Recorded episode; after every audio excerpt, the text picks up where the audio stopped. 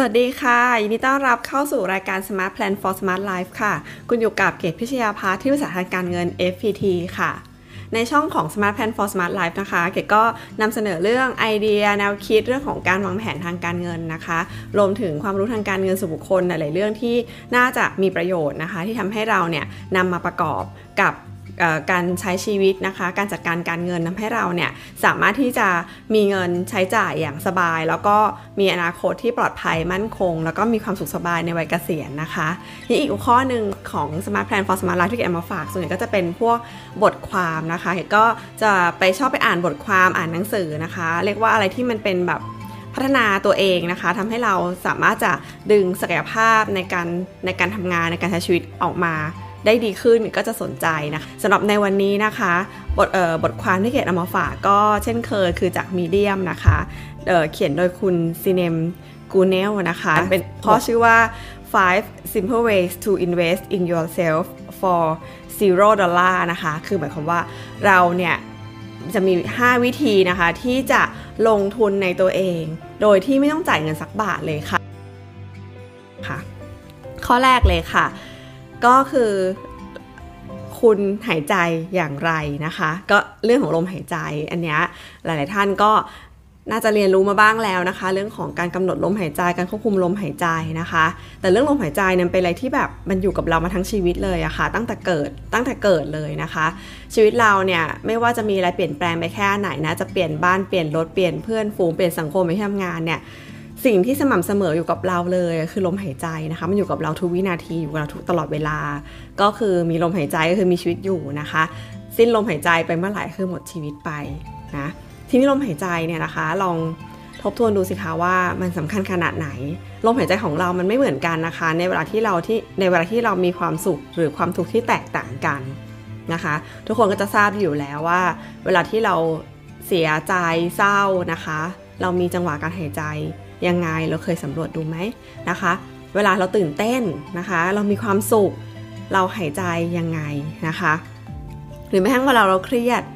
เครียดกดดันมากๆบางครั้งลืมหายใจก็มีนะอ่าก็คือแทบจะรู้สึกเหมือนแบบหยุดหายใจไปเลยอย่างเงี้ยนะคะ ก็คือเรื่องของลมหายใจอะมันสามารถที่จะถ้าเรากำเออมันแปลไปตามอารมณ์ของเรานะคะ ในทางกลับกันนะคะถ้าเรากำหนด กำหนดลมหายใจได้เนี่ยมันก็จะปรับอารมณ์ของเราได้เช่นกันนะคะ ก็คือก็คือกลับด้านกันละอารมณ์ของเรากำหนดให้เรามีลักษณะการหายใจที่ที่แตกต่างกัน แต่ถ้าเกิดว่าเราเนี่ยเรากำหนดลมหายใจขึ้นมา แล้วเราก็จะช่วยกำหนดอารมณ์ของเราได้นะคะ อันนี้ก็ไม่ได้เป็นเรื่องยากอะไร ไม่ได้พูดถึงเรื่องของของการ ฝึกสมาธิหรือฝึกลมหายใจที่ยิ่งใหญ่อะไร แต่ถ้าเรียนรู้สามารถศึกษาให้เวลากับเรื่องนี้ได้เป็นเรื่องสำคัญนะคะเป็นเรื่องสำคัญมากๆเลยถ้า ถ้าสามารถไปเรียนลึกๆในเรื่องนี้ได้ ก็จะมีประโยชน์ต่อต่อสุขภาพการสุขภาพใจของเรามากนะคะ แต่วันนี้จะพูดเรื่องง่าย ๆนะคะ เรื่องง่าย ๆ ก็คือเรื่องของการกำหนดลมหายใจแบบง่าย ๆนะคะ ไม่ต้องใช้อะไรยุ่งยากเลยนะคะ ก็คือเรื่องของการหายใจเข้าลึกๆ นะคะ หายใจเข้าลึกๆ สัก 4 วินาทีนะคะนะ4วินาทีนะคะ หายใจเข้าลึกๆ4วินาที แล้วก็ผ่อนคลายออกให้เกิน 4 วินาทีนะคะ แค่นี้ค่ะ มันก็จะสามารถช่วยควบคุมสติของเรา ให้ดึงออกจากอารมณ์ต่างๆ ได้แล้วนะคะ จะโกรธจะเศร้าจะเสียใจจะกดดันอะไรก็ตามเนี่ย เราหายใจเข้าลึกๆ สัก 4 วินาทีนะคะ แล้วค่อยๆ ผ่อนลมหายใจออก แบบที่เกิน 4 วินาทีนะคะ เขาบอกว่าลองใช้เทคนิคนี้ดูนะคะในการปรับ แล้วก็ควบคุมอารมณ์ตัวเองไม่ให้ไหลไปตามความรู้สึกตื่นเต้นเศร้าโศกเสียใจหรือกดดันหรือเครียดนะคะ บางทีเครียดจนลืมหายใจนั่นแหละ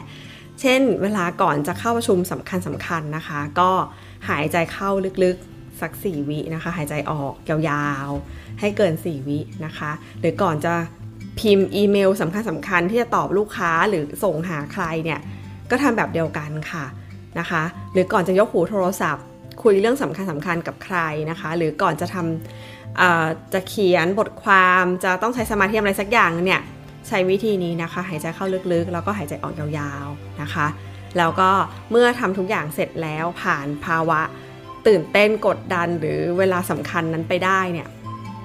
ก็ทำแบบเดียวกันค่ะ เพื่อผ่อนคลายนะคะ ลองใช้ดูค่ะ อันนี้ก็คือไม่ใช่เรื่องที่ต้องลงทุนอะไรเลยนะคะ แต่ว่าแล้วก็ไม่ใช่เรื่องที่ฝึกยากด้วยนะ ลองใช้ดูนะคะ มันจะทำให้เราเนี่ยดึงสติกลับมานะคะ แล้วเราก็จะโฟกัสสิ่งที่ต้องทำนะ่ะได้ดียิ่งขึ้นแล้วก็แยกอารมณ์นะคะ ออกเมื่อเมื่ออารมณ์มันถูก ถูกผ่อนคลายไปลงนะคะ สติสัมปชัญญะความสามารถสติปัญญาของเรามันก็จะเข้ามาแทนที่นะคะ เราก็อาจจะเราก็จะทำเรื่องต่างๆ ที่ควรต้องทำได้ดีขึ้น รวมถึงเวลาเราโกรธด้วยนะคะ ก็ถ้าเราจัดการตรงนี้ได้เนี่ยนะคะ เราก็จะทำให้สติมาแล้วเราจะไม่เพลียงพล้ำพูดนะคะ หรือทำอะไรที่มันร้ายแรงไปกว่านั้นบางครั้งด้วยอารมณ์เนี่ยมันทำให้ความเสียหาย เสียหายมากเป็นดับเบิลอีกด้วยซ้ำความเสียหายแรกอาจจะแค่ไม่มากนะคะ แต่ถ้าเราคุมอารมณ์โกรธไม่ได้เนี่ยแล้วเราไม่สามารถเอาลมหายใจพวกนั้นมากั้นมาลำดับผ่อนคลายตัวเองได้เราอาจจะทำเรื่องที่เสียหายหนักกว่านั้นไปอีกทีนี้แก้ยากนะคะ ข้อแรกนะคะก็คือเรื่องของการกำหนดลมหายใจค่ะ เรื่องแรกเลยนะคะ ง่าย ๆ ลองทำดูนะคะ ข้อที่ 2 ค่ะ อย่า แยกแยะให้ออกเขาบอกว่า don't don't confuse happiness with smile นะคะ หมายความว่า คือแยกให้ออกระหว่างการยิ้มนะคะ ยิ้มแย้มแจ่มใสรอยยิ้มเนี่ย กับความรู้สึกมีความสุข บางทีมันก็ไม่ได้สอดคล้องกันนะคะ ก็แน่นอนค่ะว่าการยิ้มเนี่ยช่วยเราได้นะ บางทีเรารู้สึกไม่ดีรู้สึกแย่ถ้าได้ยิ้มได้หัวเราะมามันก็ ด้วยผ่อนคลายนะคะ หรือเราไปเจอใครตรงหน้าถ้าเขาหน้าบึ้งบึ้งอยู่เนี่ยเราอยากสร้างบรรยากาศแล้วก็ยิ้มนะรอยยิ้มมันเป็นเรื่องที่ดีค่ะ แต่ในในที่นี้นะเขาจะหมายถึงว่าเวลาที่เราแบบดูโซเชียลมีเดียนะคะหรือดูชีวิตคนอื่นนะคะ ที่เขาที่เขาแสดงที่เขาโชว์ออกมา แล้วเราก็รู้สึกว่าแบบเออเขามีความสุขจังเลยอย่างเงี้ย จริงๆแล้วคือเรากำลังเอาชีวิตปกติของเราอะค่ะ ไปเทียบกับสิ่งที่ดีที่สุดที่คนเขาดึงออกมาแสดง เนี่ยคือบนโซเชียล 24 ชั่วโมง คนก็โพสแค่หนึ่งโพสเนี่ย มันคือไม่กี่วินาทีของเขาอะค่ะ เขายิ้มเขามีความสุขเขาโชว์บ้านที่สวยโชว์สุขภาพดี ผิวสวยหน้าตาสดใส บุคลิกดีเขาโชว์เขาดึงทุกอย่างที่ดีที่พีของของวันนั้นของสิ่งที่เขามีออกมาค่ะ แต่เราเอาทุกอย่างที่ที่โอเอาของเราไปเปรียบเทียบกับสิ่งที่ดีสุดของคนอื่นอะบางครั้งมันก็มีโอกาสที่ทำให้เรารู้สึก เอ๊รู้สึกเปรียบเทียบรู้สึกด้อยรู้สึกไม่พอใจไม่ภูมิใจในตัวเองก็ได้นะคะ ก็คือเขาบอกว่าคือการเห็นเห็นรอยยิ้มของคนอื่นนะคะ หรือตัวเราเองที่ยิ้มเนี่ยบางทีมันเป็นเฟกซ์มายอะค่ะ ก็คือแปลว่าเราให้เราคุยกับภายในตัวเองค่ะสำรวจตัวเองดีกว่าว่าจริงๆแล้วอะ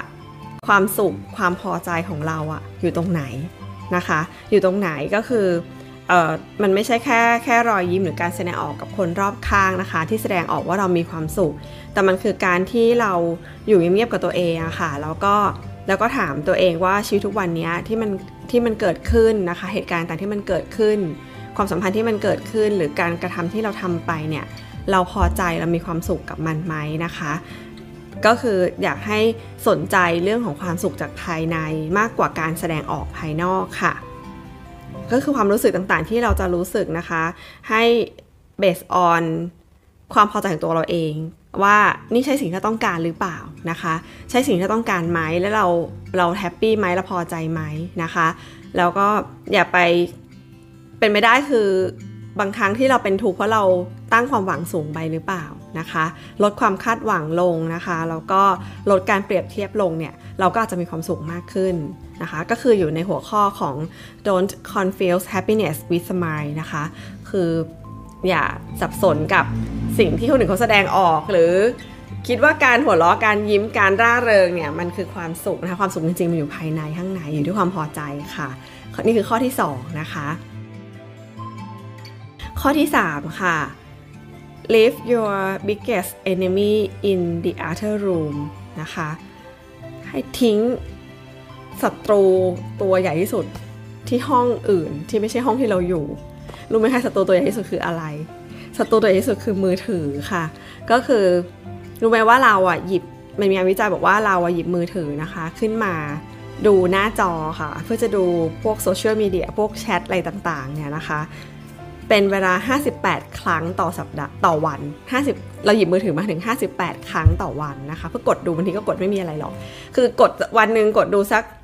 สักสามสี่ครั้งก็ก็ได้ค่ะ ทีเดียวดูก็ไม่ตกข่าวแน่นอนนะคะตกคือเราหยิบมือถือมา 58 ครั้งต่อวัน แล้วก็ถ้าดูจำนวนเวลาเนี่ยเขาบอกว่าเราใช้เวลาประมาณ 3 ชั่วโมงนะคะ 3 ชั่วโมงต่อวันเลยกับหน้าจอมือถือนะคะ ซึ่ง พอคิดแล้วเนี่ยสชั่วโมงต่อวันนะคะ มันคือเดือนกว่าต่อปี ลองนึกดูสิคะว่าเดือนกว่าต่อปีเราเราจ้องอยู่กับหน้าจอมือถือ เวลาเดือนกว่าเราทำอะไรได้เยอะมากเลยนะคะอ่าก็คือมือถือเป็นสิ่งที่มีประโยชน์นะคะเป็นสิ่งที่มีประโยชน์ แต่ว่าถ้าเราใช้ไม่เป็นแล้วเราไปอยู่กับมันมากเกินไปเขาใช้ว่า we spend a glue คือมือเราเหมือนเป็นกาวอะติดกับโทรศัพท์เลยนะซึ่งเกดก็เป็นเกดเป็นเลยแหละนะคะเกดเป็นเลยแหละเออมือเหมือนมีกาวติดโทรศัพท์นะคะ วิธีนะคะก็คือถ้าอยากได้เวลาเหล่านั้นคืนกลับมานะ ก็เอามันไว้ที่ห้องอื่น ถ้าคือถ้าเราจะนอนเนี่ย มันก็ไม่ควรอยู่ในห้องนอนนะคะ วางไว้ห้องนั่งเล่นเลย แล้วก็เข้านอนซะนะคะ หรือก็มีคนบอกว่าเอ้ยมือถือต้องใช้เป็นนาฬิกาปลุกเขาก็บอกว่าให้เอาตั้งซื้อนาฬิกาปลุกมาเลยครับ ตั้งนาฬิกาปลุกไปซะนะคะ ก็เออแต่เกดก็ไม่เกดก็เกดก็ไม่ห่างมือถือทำไม่ได้เอาแต่ว่าเขาบอกว่า ให้ไว้ในห้องนั่งเล่นเลยแล้วเข้าไปนอนจะได้นอนหลับสบายนะคะ หรือถ้าทำงานเนี่ยหยิบโทรศัพท์เอาโทรศัพท์ไว้ในกระเป๋าไม่ต้องหยิบมาเลยนะคะ ไว้ในกระเป๋าเลยแล้วคุณก็ดิวงานทำงานไป ไม่ต้องหยิบมาดู ดูเวลาพักก็พอแล้วนะคะแต่เรื่องของปิดเสียงกับปิดเสียงนะคะก็คือ mute mute your phone ก็แล้วก็ disable notification ก็คือปิดการเตือนแจ้งเตือนทั้งหมด แล้วก็ค่อยๆค่อยเปิดเวลาที่ต้องเปิดอะมันก็จะ เกดคิดว่าเปิดเสียงโทรศัพท์ก็น่าจะพอค่ะ เพราะว่าถ้าเรื่องด่วนเป็นที่รู้กันอย่างตอนนี้ก็คือ ถ้าใครไลน์มาถือว่าไม่ด่วนนะคะ หรือใครคอไลน์มาสำหรับเกดก็ถือว่าไม่ด่วนนะคะ ถ้ายกถ้าเป็นการโทรศัพท์เข้ามาเลยนี่เรียกว่าด่วน ก็ยังถือว่าแบบนั้นอยู่เนาะเออก็ก็คือแต่เกดก็เป็นคนที่ติดต่อกลับนะคะ แล้วก็เวลาเห็นข้อความอะไรต่างๆ ก็ทยอยตอบกลับแต่มันก็จะเป็นช่วงเวลาค่ะมันก็ไม่ได้ตอบกลับตลอดเวลานะเราจะได้เอาสมาธิรวบรวมไปทำอย่างอื่นบ้างนะคะ แล้วก็ก็คือพยายามใช้บอกว่าให้ให้ให้มือถือเป็นอุปกรณ์อำนวยความสะดวกเสริมสร้างชีวิตนะคะ อย่าทำให้มันกลายเป็นศัตรูของเรา ในการที่จะขโมยเวลาและขโมยพลังงานของเราไปนะคะ ก็ถ้าใช้ให้มันเป็นมันก็จะมีประโยชน์มากค่ะ ลองนึกดูนะคะว่าถ้าเราดึงเวลาเดินกว่าเนี่ยกลับมานะ มันจะทำอะไรดีกับตัวเราได้ เช่น แน่นอนเราจะมีเวลานั่งสมาธิสั้นช่วงสั้นๆนะคะ ในแต่ละวันนะคะ 10นาที15 นาทีลองดูนะคะ เขียน gratitude journal gratitude journal ก็คือการเขียนขอบคุณสิ่งดีๆ ที่เกิดขึ้นในชีวิตนะคะทำให้เราแบบได้ทบทวนอยู่กับสิ่งที่บวกๆอะค่ะนะคะรู้สึกว่ารู้สึกดีกับตัวเองรู้สึกดีกับเหตุการณ์อย่างเงี้ยมันก็ช่วยเสริมสร้างพลังชีวิตให้กับเรานะคะดื่มเครื่องดื่มอร่อยๆแล้วบางทีเราทานอาหารอร่อย เราดื่ม เครื่องดื่มอร่อยจิบชา จิบกาแฟจิบน้ำผลไม้แล้วก็ตามเนี่ยเราไม่ได้ดื่มด่ำรสชาติอย่างนั้นเต็มที่เพราะเราก็จะ ดูโทรศัพท์ไปด้วยอะค่ะ ทุกอย่างที่เราลดสัมผัสต่างๆ มันก็จะดรอปไปหมดเลยนะทำอาหารนะคะ cooking a fresh meal ปรุงอาหาร คือบางคนบอกว่าไม่มีเวลาทำอาหารนะคะ กินอาหารสำเร็จรูปหรือซื้ออาหารมา ถ้าได้เวลาอะไรเพิ่มขึ้น ลองดูนะคะ อาหารที่ปรุงขึ้นมาเองมันก็มีความสุขอย่างหนึ่งนะคะ แล้วก็ทำงานสำคัญเอาออกกำลังกายได้ด้วยนะคะ ฟังพอดแคสต์ทำอะไรได้หลายอย่างอยู่กับครอบครัวนะคะ เวลาของมือถือนี่แหละนะคะ ก็เวลาที่จะต้องเช็คโทรศัพท์ตลอดเวลาเราก็จัดเวลาได้ค่ะ ว่าเป็นช่วงเวลาไหนนะคะที่จะทำแล้วก็เขาบอกว่าถ้าไม่รู้ถ้าเกิดแบบจะเผลอจับมือถือก็นี่ค่ะ หายใจเข้าลึกๆนะคะ 4 วินาที หายใจเข้าออกแล้วก็ไม่ไปจับมันนะคะ เพราะว่าข้อแรกบอกว่าให้ถ้าจะทำอะไรก็ตามอยากรวบรวมสมาธิตั้งสติให้หายใจเข้าลึกๆ 4 วินาทีนะคะ ก็นั่นแหละค่ะ ก็ลองดูถ้าจะจับมือถือก็ 4 วินาทีหายใจเข้านะคะ ก็จะไม่จับมือถือนะ ข้อที่ 3 ค่ะ spend more time in flow เขาบอกว่า flow ของการทำงานนะคะในความในการที่เราจะใช้ความสามารถในการทำงาน ได้ดีคือคนเรามันมีความเก่งนะ แต่ว่าทุกคนจะรู้ตัวว่าเราไม่ได้หัวปลอดโปร่งหรือคิดอะไรออกปิ้งตลอดเวลา เขาบอกว่าคนพนักงานนะคะจำนวนน้อยกว่า 1 ใน 3 อีกนะคะ ที่จะสามารถทำงานโดยใช้จุดแข็งของตัวเองนะคะ คือ ศักยภาพเนี่ย เวลาทำงานที่ถูกดึงศักยภาพมาใช้อะน้อยกว่าหนึ่งในสามของคนทำงานนี่นะคะ ที่จะดึงออกมาได้ แล้วมันจะมีความสัมพันธ์นะคะเป็นเป็นกราฟนะคะก็จะเดี๋ยวก็จะแปะอยู่ในอยู่ใน YouTube นะคะ ถ้าใครฟังทางช่องทางอื่น ก็ก็ลองลองคลิกเข้าไปดู YouTube ดูนะคะ จะแปะเดี๋ยวเราจะแปะในคอมเมนต์ให้ด้วยถ้าถ้าแปะได้นะคะ เขาบอกว่าถ้าเราไปทำงานที่เราไม่ค่อยถนัดอะค่ะ ถ้าเราทำงานที่ไม่ค่อยถนัดนะคะคือ skill level เราต่ำอะก็คือเป็นเป็นทักษะที่เราไม่ถนัด แต่แล้วงานนั้นเป็นงานที่ยากท้าทายความสามารถ มันจะกลายเป็นความเราจะกังวลมาก เราจะคิดแล้วไม่ออกเราจะทำอะไรไม่ดีมันจะเครียดมันจะอยู่ในความเครียดนะคะ แต่ถ้าเกิดว่าเราเราทำงานที่เราไม่ค่อยถนัดแต่งานนั้นเป็นงานทำง่ายๆอะมันก็รู้สึกเออเดี๋ยวก็คงทำได้แหละมันก็ทำไปเรื่อยๆ ดีไม่ดีก็ไม่เป็นไรเพราะมันไม่ได้ยากมากนะนะคะ แต่เขาบอกมีความสัมพันธ์ที่น่าสนใจอย่างหนึ่งคือว่าถ้างานนี้เป็นงานที่เป็นทักษะที่เราถนัด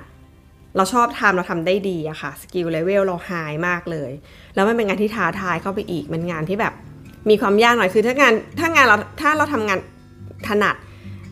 แต่งานนั้นเป็นงานง่ายอะเราจะเราจะเบื่อนะคะ ถ้าเป็นสิ่งที่เราถนัดแต่มันง่าย ๆ เราจะเบื่อ แต่ถ้าเกิดเราเจองานถนัดแล้วมันท้าทายด้วยเนี่ยมันยากด้วย มันถนัดแต่มันยากอะค่ะเออหรือ เราถ้าเราแล้วเรามันถนัดแต่มันยาเราจะโฟล์ได้ดีมากนะคะ เราจะดึงศักยภาพมาได้ดีมาก ข้อที่ 5 ค่ะ cross one thing off your to do list without looking back นะคะ ก็ปัญหาของการมี to do list นะคะ คือมันมีมากเกินไปนะคะ to do list อะไรคิดคิดอะไรได้ก็เขียนลงไปคิดอะไรก็เขียนลงไปเต็มไปหมดเลย จนกระทั่งไม่รู้ต้องทำอะไรก่อน มันก็เยอะจนเรารู้สึกก็ว่าที่เขาใช้ว่า overwhelm นะคะ แล้วก็ stress คือเครียดมาก ๆ นะคะ เพราะแค่มอง to do list ก็ไม่เริ่มทำอะไรละคือ to do list ที่มากไปมันทำให้เราไม่ทำแม้กระทั่งข้อเดียวอะค่ะ ก็ถามตัวเองนะคะว่า คุณต้องการตอบทุกเมลหรือเปล่านะคะ คุณต้องการที่จะไปหาไปพบเพื่อนที่คุณไม่ได้สนิทมากทุกทุกนัดที่เขามีกันหรือเปล่าแบบจะมีไอ้วงนี้ก็นัดวงนี้ก็นัด แล้วก็เกรงใจต้องไปอย่างเงี้ยนะคะ ก็ให้ให้ให้ทำสิ่งที่เราอยากทำจริงๆอะคะ่ะ อย่างอย่างอย่างเรื่องของการตอบเมลเนี่ย สมมุติว่าเกดรู้ว่ามันมีเมลสำคัญที่ต้องตอบอย่างเงี้ย เกดก็จะเราจะไม่โน้ตว่าเราจะต้องตอบเมล แต่ว่าเราจะโน้ตว่าต้องตอบเมลของคนคนนี้ ตอบตอบเมลเรื่องนี้นะคะ คือมันมีเรื่องคล้ายๆกันต้องทำมากมายอะคะ่ะ แต่ว่ามันไม่ต้องทำทุกเรื่องก็ได้นะคะ ดังนั้นเนี่ยทุกการที่จะจด to do list ต้องทำเนี่ย มันควรจะคัดเลือกเฉพาะ to do list ที่สำคัญสำคัญที่มาทำนะคะ การที่มีทุกอย่างต้องทำแล้วมันทำไม่เสร็จมันก็เลยหงุดหงิดนะคะ บางครั้งเราจะหงุดหงิดจากการที่เราทำอะไรก็ไม่เสร็จแต่จริงๆ แล้วสิ่งที่เราไปหงุดหงิดว่ามันไม่เสร็จมันไม่สำคัญเลยไม่ทำก็ได้ค่ะ เอามันออกจากผังชีวิตไปเลยก็ได้นะคะ ออกจากตารางไปเลยจะได้ไม่ต้องกังวลว่าเรารู้สึกผิดว่าเราทำอะไรไม่เสร็จนะคะ เพราะว่าเราเรากำหนดเรื่องเมนเมนแล้วทำเรื่องเมนเสร็จเราก็มีความสุขได้แล้วไอ้เรื่องไม่สำคัญก็ช่างมันนะคะ ไม่ต้องมาเป็น เป็นเรื่องแบบเหมือนคุณกวนใจว่าเออยังทำไม่ครบเลยนะคะ ซึ่งเรื่องนั้นไม่สำคัญก็ทิ้งมันไปนะคะ ก็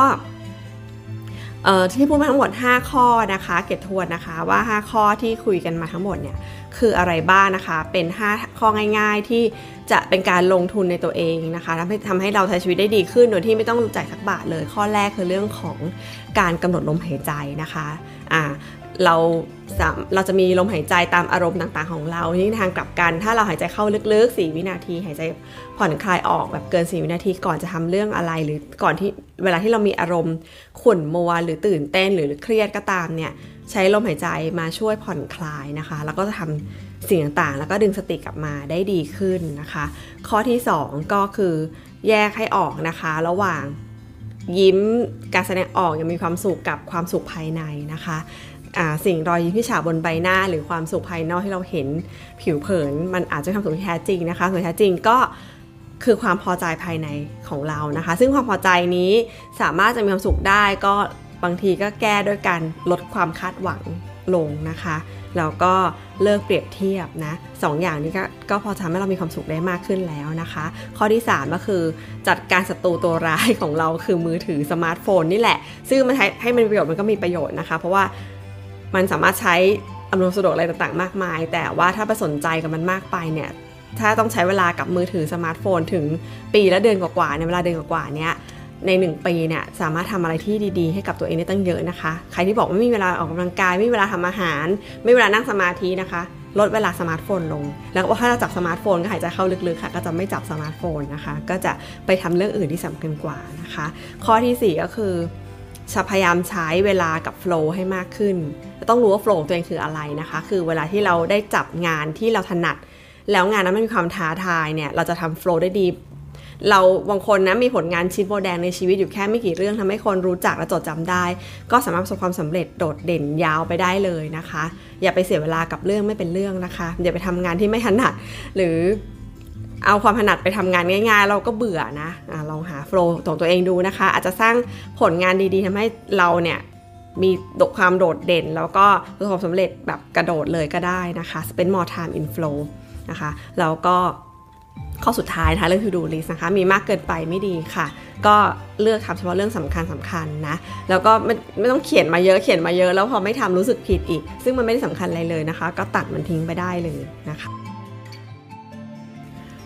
ก็ฝากไว้เป็นข้อคิดสุดท้ายนะคะว่าบางทีบางคนจะคิดว่าชีวิตที่ดีคือชีวิตที่แบบร่ำรวยมีความสุขนะคะ มีเงินมีทองใช้นะ แต่บางครั้งเนี่ยความสุขของเรามันไม่ได้เกิดจากสิ่งเหล่าสิ่งเหล่านั้นนะคะ บางคนก็รู้สึกว่ามีของแพง มีเสิ่งความสะดวกมาเท่าไหร่ก็ไม่เคยเติมเต็มสักทีนะคะ ไม่ได้มีความสุขที่แท้จริงค่ะ แต่จริงๆแล้วความสุขมันเกิดจากความพอใจภายในนะคะ บางครั้งเราก็พอใจกับอะไรง่าย ๆ ไม่ได้ไม่ได้ต้องหรูหราอะไรนะคะ ก็ลองดูว่าอะไรคือความสุขของตัวเราเองนะคะแล้วโฟกัสอยู่กับสิ่งนั้นนะ อย่าไปหลงหรือคล้อยตามความนิยมภายนอกนะคะ ซึ่งบางครั้งเราไล่ล่าเท่าไหร่มันก็ไม่เคยเติมเต็มสักทีอะค่ะ นะคะ บางครั้งความสุขก็อาจจะไม่อยู่การทานอาหารราคาแพงนะคะ ความสุขอาจจะอยู่กับการทำกับข้าวด้วยตัวเองที่บ้านกับคนที่เรารักอย่างเงี้ยนะคะ หรือบางครั้งเนี่ยโซเชียลมีเดียต่างๆที่เราดูนะคะ ที่เห็นคนเขามีความสุขก็คืออย่าเอามาวัดเลยค่ะว่าความสุขที่แบบพีคสุดของคนอื่นอะกับชีวิตทั่ว ๆ ไปของเรา มันวัดกันไม่ได้นะคะ ให้โฟกัสที่ความพอใจภายในเนาะหรืองานที่ทำค่ะ บางครั้งเราก็รู้สึกว่าแบบ เอ้ยดีมจ็อบมันอยู่ตรงไหน อะไรที่เป็นงานที่แบบเป็นงานในฝันที่เราจะทำได้ทำได้ดีนะคะ ก็บางครั้งมันก็อาจจะหาความสนุกสนานได้จากงานอดิเรกง่าย ๆ ก็ได้นะคะ ถ้างานที่ทำมันไม่ใช่งานที่แบบชาเลนท้าทายเราหรือว่า เราอยากทำมากนัก แต่เราก็เลือกไม่ได้อาจจะจำกัดด้วยรายได้ด้วยโอกาสด้วยจังหวะนะคะ เราก็อาจจะเอาเวลาว่างๆทำงานอดิเรกตั้งหลายอย่างนะคะ ที่จะเติมเต็มชีวิต ให้เรามีความสุขมีโฟล์ที่ดีมีช่วงที่มีสมาธิ มีช่วงที่อยู่กับตัวเองได้นะคะ แล้วเดี๋ยววันหนึ่งมันก็จะสามารถผันไปนะคะ ไปเป็นงานที่เราเราชอบเรารัก แล้วก็สร้างรายได้ได้เองค่ะ ก็อย่าทำให้ชีวิตมันยากซับซ้อนนะคะ ชีวิตมันจะง่ายจะยากจะง่ายเนี่ยมันอยู่ที่ตัวเราเองค่ะว่า เราจะจัดการให้มันยากหรือมันง่ายนะคะ อยู่ที่มุมมองค่ะ เรื่องภายนอกจัดการไม่ได้ไม่เป็นไรนะคะ แต่เรื่องภายในนะเรื่องจิตใจเรื่องของมุมมอง ทัศนคติวิธีคิดเนี่ยมันจัดการได้นะคะ ก็ขอบคุณที่ตามกันค่ะ แล้วก็มาพบกันใหม่อีพีหน้านะคะหวังว่าทุกท่านนะคะ จะหายใจเข้าลึกๆ หายใจออกแบบผ่อนคลายยาวๆนะคะ แล้วก็ ทบทวนอยู่กับตัวเองนะคะ ว่าอะไรความสุขของเรา แล้วก็อยู่กับสิ่งที่เรามีความสุขค่ะ สวัสดีค่ะ